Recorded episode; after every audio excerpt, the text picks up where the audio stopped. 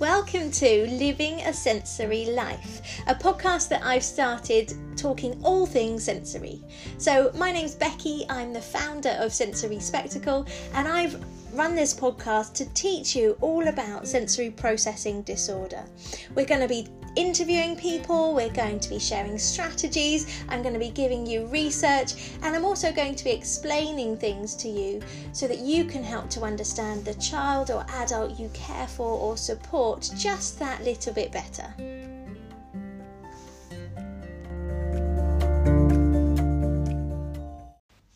So, following on on our topic of behaviours, one question that I've been asked a lot lately is why is my child constantly humming? And I think because we're based at home at the moment and in a smaller enclosed environment, we may well be noticing these characteristics a lot more than we do usually. So, we're going to focus today's podcast on why we might recognize that our child is humming or talking or repeating things a lot more than they might usually do. Okay, so let's think about the sensory aspects relating to humming. So it may be that it's creating some auditory input.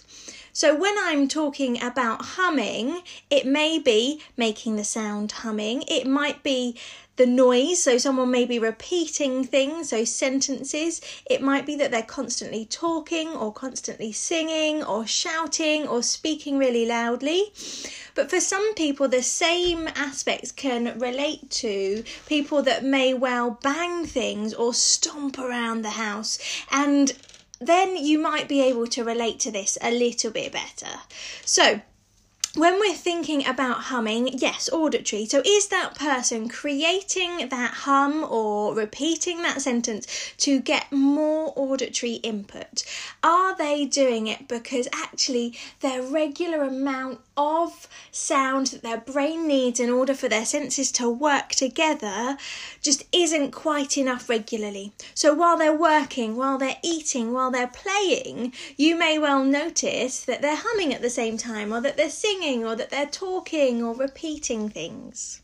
And that can be because their body, their brain needs more of that auditory input.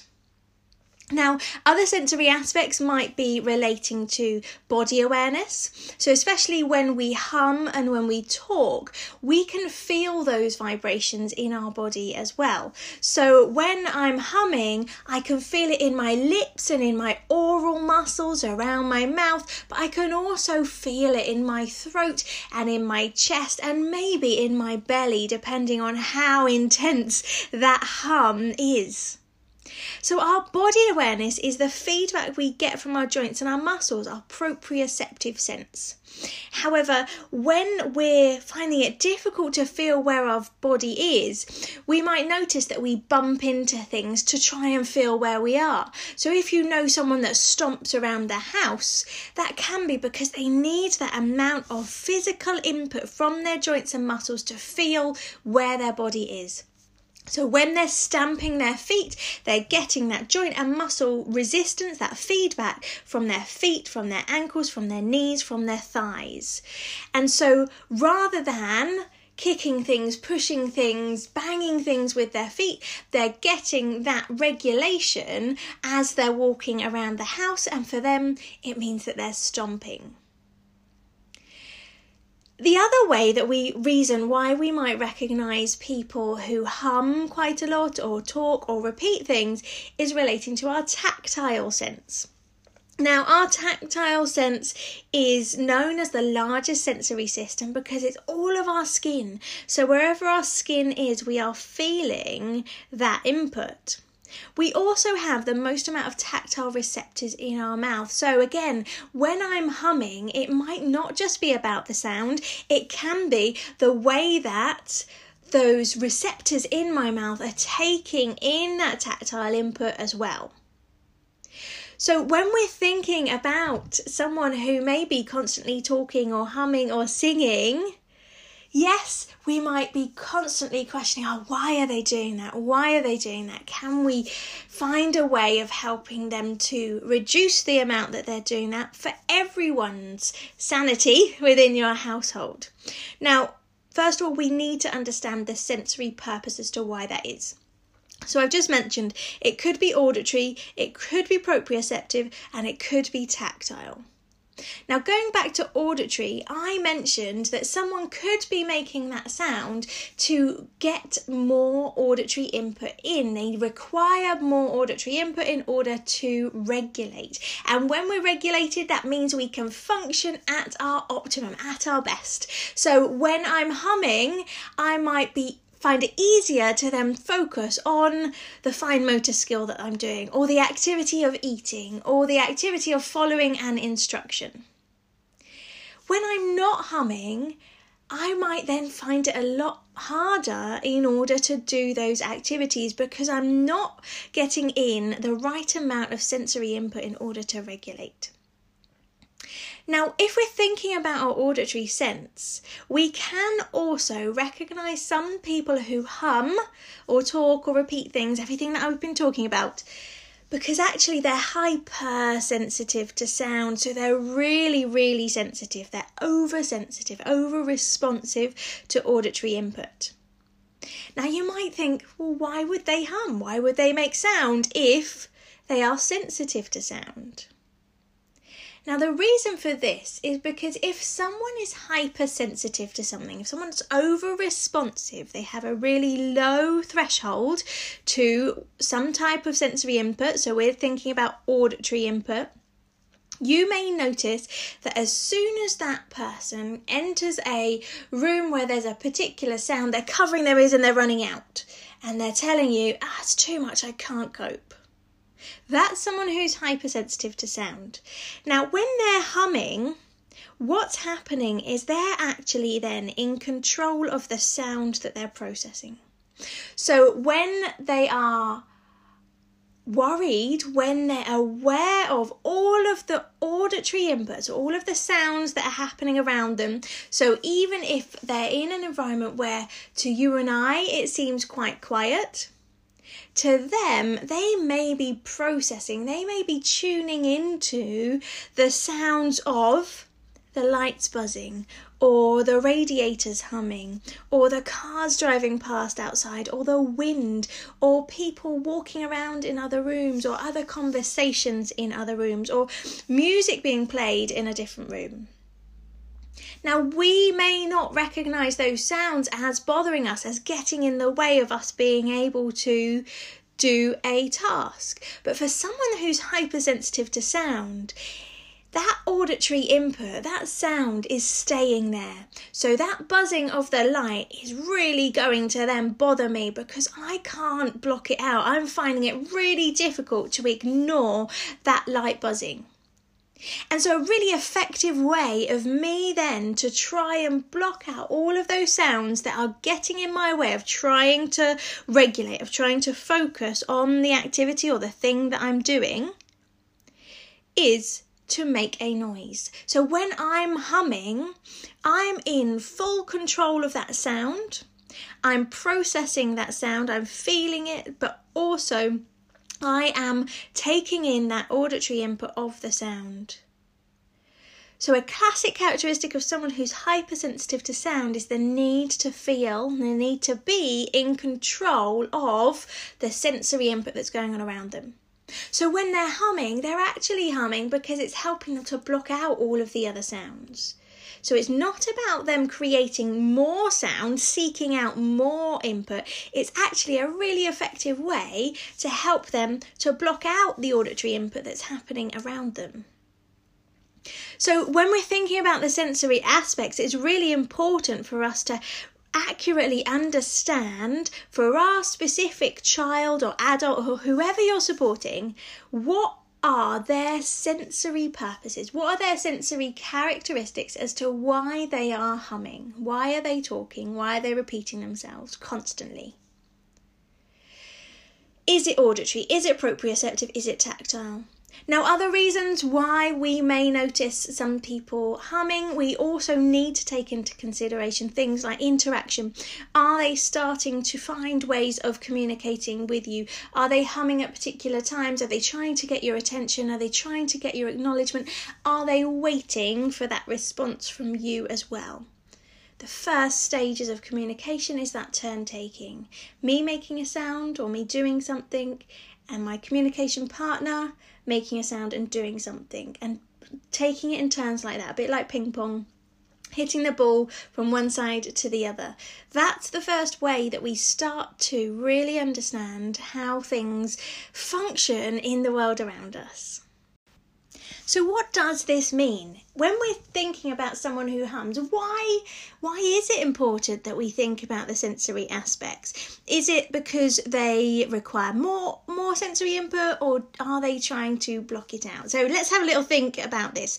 So for auditory, I've given you examples. Actually, for some people, they may be humming to seek out extra sound, so creating more auditory input. However, for some people, they may be humming to actually help to regulate out some of the other auditory input going on around them. So, when we're thinking about why someone might be humming, let's not jump to conclusions and think that they're humming because they're trying to make more sound. You may know that your your child or whoever it is that you're supporting finds it really difficult in really noisy environments and they may already wear headphones or ear defenders or listen to music to try and help to support themselves when they're in those unpredictably noisy environments. Now, if it's proprioceptive, it's likely that they are humming to feel more body awareness, to get more physical input from their joints and their muscles working. So, I will talk in a minute about how we can then provide that extra proprioceptive body awareness input. And for tactile, if someone is humming for the feeling of how that is on their skin or from their tactile receptors in their mouth, then again, it's likely that they're doing that to create more input, to create more tactile stimulation in order to not just feel where their body is, but also to regulate, to be able to function at their best. Now, it's really common that we can easily misunderstand some sensory characteristics. And this is where I would recommend that you go and do my Becoming a Sensory Detective online training. This course gives you the knowledge, the confidence, and the skills to be able to not just understand why we're recognizing some of these sensory characteristics, but also you will then be able to break it down, break each characteristic down into its sensory elements elements and then personalize that for the person you're supporting. So, we might misunderstand certain characteristics if we just think about the initial sensory system that could be relating to them doing that. So, when I was talking about someone who's speaking really loudly or making lots of noise, we might presume that they're doing that to get more auditory input in, but actually they may be doing that because that's their effective way of regulating. That's their most effective strategy of being able to essentially block out all the other auditory input going on around them. So, if we do misunderstand some of these sensory characteristics, we may then notice this sensory need the sensory behavior happening for longer because their input isn't being supported. They're not getting in the sensory input that they require. So if I think that someone's making noise because they need more auditory input, if I then start playing music or providing audiobooks or giving them extra sound input into their daily routine, then actually we might recognize there are more meltdowns, there's more situations when they're overwhelmed because actually they're making that noise because they're trying to block it all out because it's too much. Now, how can we then start to support our children and adults who are humming, are repeating things, are talking constantly, are singing, are banging things? And like I said at the beginning of the podcast, since we've been in isolation, so we're in isolation at the moment because of COVID 19 and we're all staying safe parents are noticing this a lot more in their children and so we must also consider that level of anxiety situations have changed, routines have changed. We know that our young people are very aware when things change and might find it difficult to understand that, but also to respond, know how to cope with that. And so, by doing repetitive body movements, stimming, we know that that can help to calm or to stimulate the body. And so, for someone who's at a high level of anxiety, we may recognize that some of these sensory characteristics are more apparent at the moment because of the amount that things are changing in the same way that you or I, we're feeling anxious as well because we are uncertain with what's happening. And so you might notice that you've started to eat different foods, that you're doing certain things, wearing certain perfumes, wearing certain clothes, eating certain foods, um, just to try and support yourself and help yourself feel a little bit better. So, how can we support people? So, if you're supporting someone who is um, humming because they're requiring more auditory input, then rather than it being auditory input that everyone is then listening to, see if the person you're supporting or your child will use a personal stereo. So, will they wear headphones? Can they wear something over their ears? And then they can listen to music, they can listen to audiobooks, they can listen to videos, anything that gives them that extra auditory input, but it means that then everyone else doesn't have to listen to the same songs and the same stories and the same um, situations over and over again, which for that person they might find really reassuring and really comforting but for ourselves, we might find really overwhelming. So, see if you can um, use a personal stereo. If not, can you use a certain space, a certain environment where they can listen to the same music, listen to the same story, whatever it might be? If someone's hypersensitive to sound, so when I said if someone is actually creating that sound to help reduce out other auditory input, some effective ways of doing that can be with white noise. So, white noise can help to filter out unnecessary sounds around us, but also because it's one of the first frequencies that we tune into before we're born, because when we're in the womb, that's essentially similar to the frequencies that we're hearing. We might notice that some people choose to listen to white noise. So, fridges humming, hoovers, um, washing machines all of these sounds can be white noise being out in nature. You can get some really lovely white noise tracks. There's lots of free soundtracks on youtube as well if you just type in white noise. And again it could be a sound that you play in an environment where they're playing or where they're doing some work or whatever it might be. Or they could have that on their personal stereo as well now, some ways that you can support the humming and the repetitive talking and the stomping and the banging um, for people with proprioceptive and tactile needs can be through vibration. So, if you've got a massaging pillow, a cushion, something that creates that vibration, some people, when they feel that on their body, that's a similar sensation to what they're getting when they're humming. So, vibration massage can be really, really effective to help with that input. Now, if you're concerned because of the stomping, and it might not necessarily be the sound, that's what you've discovered now that you've identified your child or the person you're supporting specific sensory purposes as to why they're doing that then you may be starting to consider actually it's proprioceptive. Actually, it's all about how their body is feeling because they spend a lot of their day being quite boisterous, being quite firm, being quite heavy handed. And so, if it is because of that auditory, that proprioceptive input, then think about what activities can you give them where they're getting that resistance into their joints and muscles. Now, currently, we can go out for a walk each day, but things like if you've got stairs in your house, can they walk up and down the stairs? Can they carry something a little bit weighted as they're walking up and down the stairs? Have you got a gym ball or, or loads of cushions that you can just pile up and they can sit their bottom on the floor and push their legs into the cushions? So, a bit like a push up with your arms but with your feet. So, you're using those muscles and joints in your legs and pushing against those cushions. Think about what muscles you use when you walk and when if you stomp your feet. And can you provide a similar activity where they're getting that input in at the same time? So, like you can see, we're talking about behaviors this month in our podcast, and it's really important that we accurately recognize and understand the sensory purpose behind some of these behaviors if we misunderstand these behaviours and we support them as behaviours, so we don't support them as sensory needs. So if we were to tell them to stop, if we were to remove it, if we were only to give it as a reward, we would notice a negative impact for that person.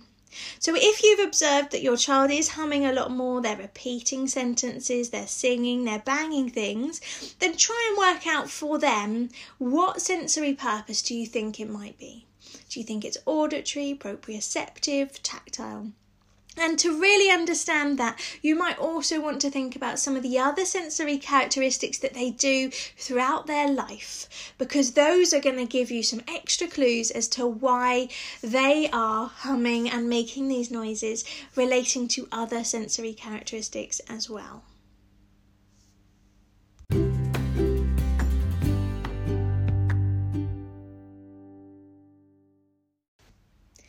This podcast was brought to you by Sensory Spectacle. You can find out more about our immersive training and workshops on our website sensoryspectacle.co.uk. We educate about and create awareness of sensory processing disorder internationally. We travel the world helping parents and professionals to understand specific characteristics relating to sensory processing needs.